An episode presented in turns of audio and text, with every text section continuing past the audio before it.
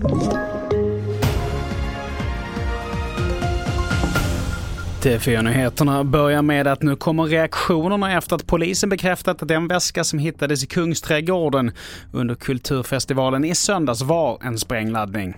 Ännu så ingen gripen, men polisinsatsen har fått beröm av ansvariga politiker med bakgrund i hur illa det hela kunde ha slutat. Stockholm ska ju alltid vara en öppen stad och det är viktigt för oss att fortsätta hålla öppet. Men det är klart att vi samarbetar med polisen så att det är också säkert och tryggt. Och det sa Anna König Hjalmyr som är finansborgarråd i Stockholms stad till Ekot.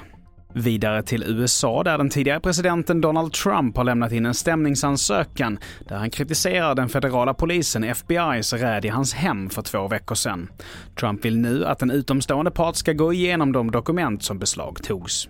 Och till sist, det blev nytt tittarrekord när tv-serien House of Dragon hade premiär i USA under söndagen enligt tidningen The Hollywood Reporter. Serien som är en spin-off på Game of Thrones nådde nästan 10 miljoner tittare. Fler nyheter hittar du på tv4.se. Jag heter Mattias Nordgren.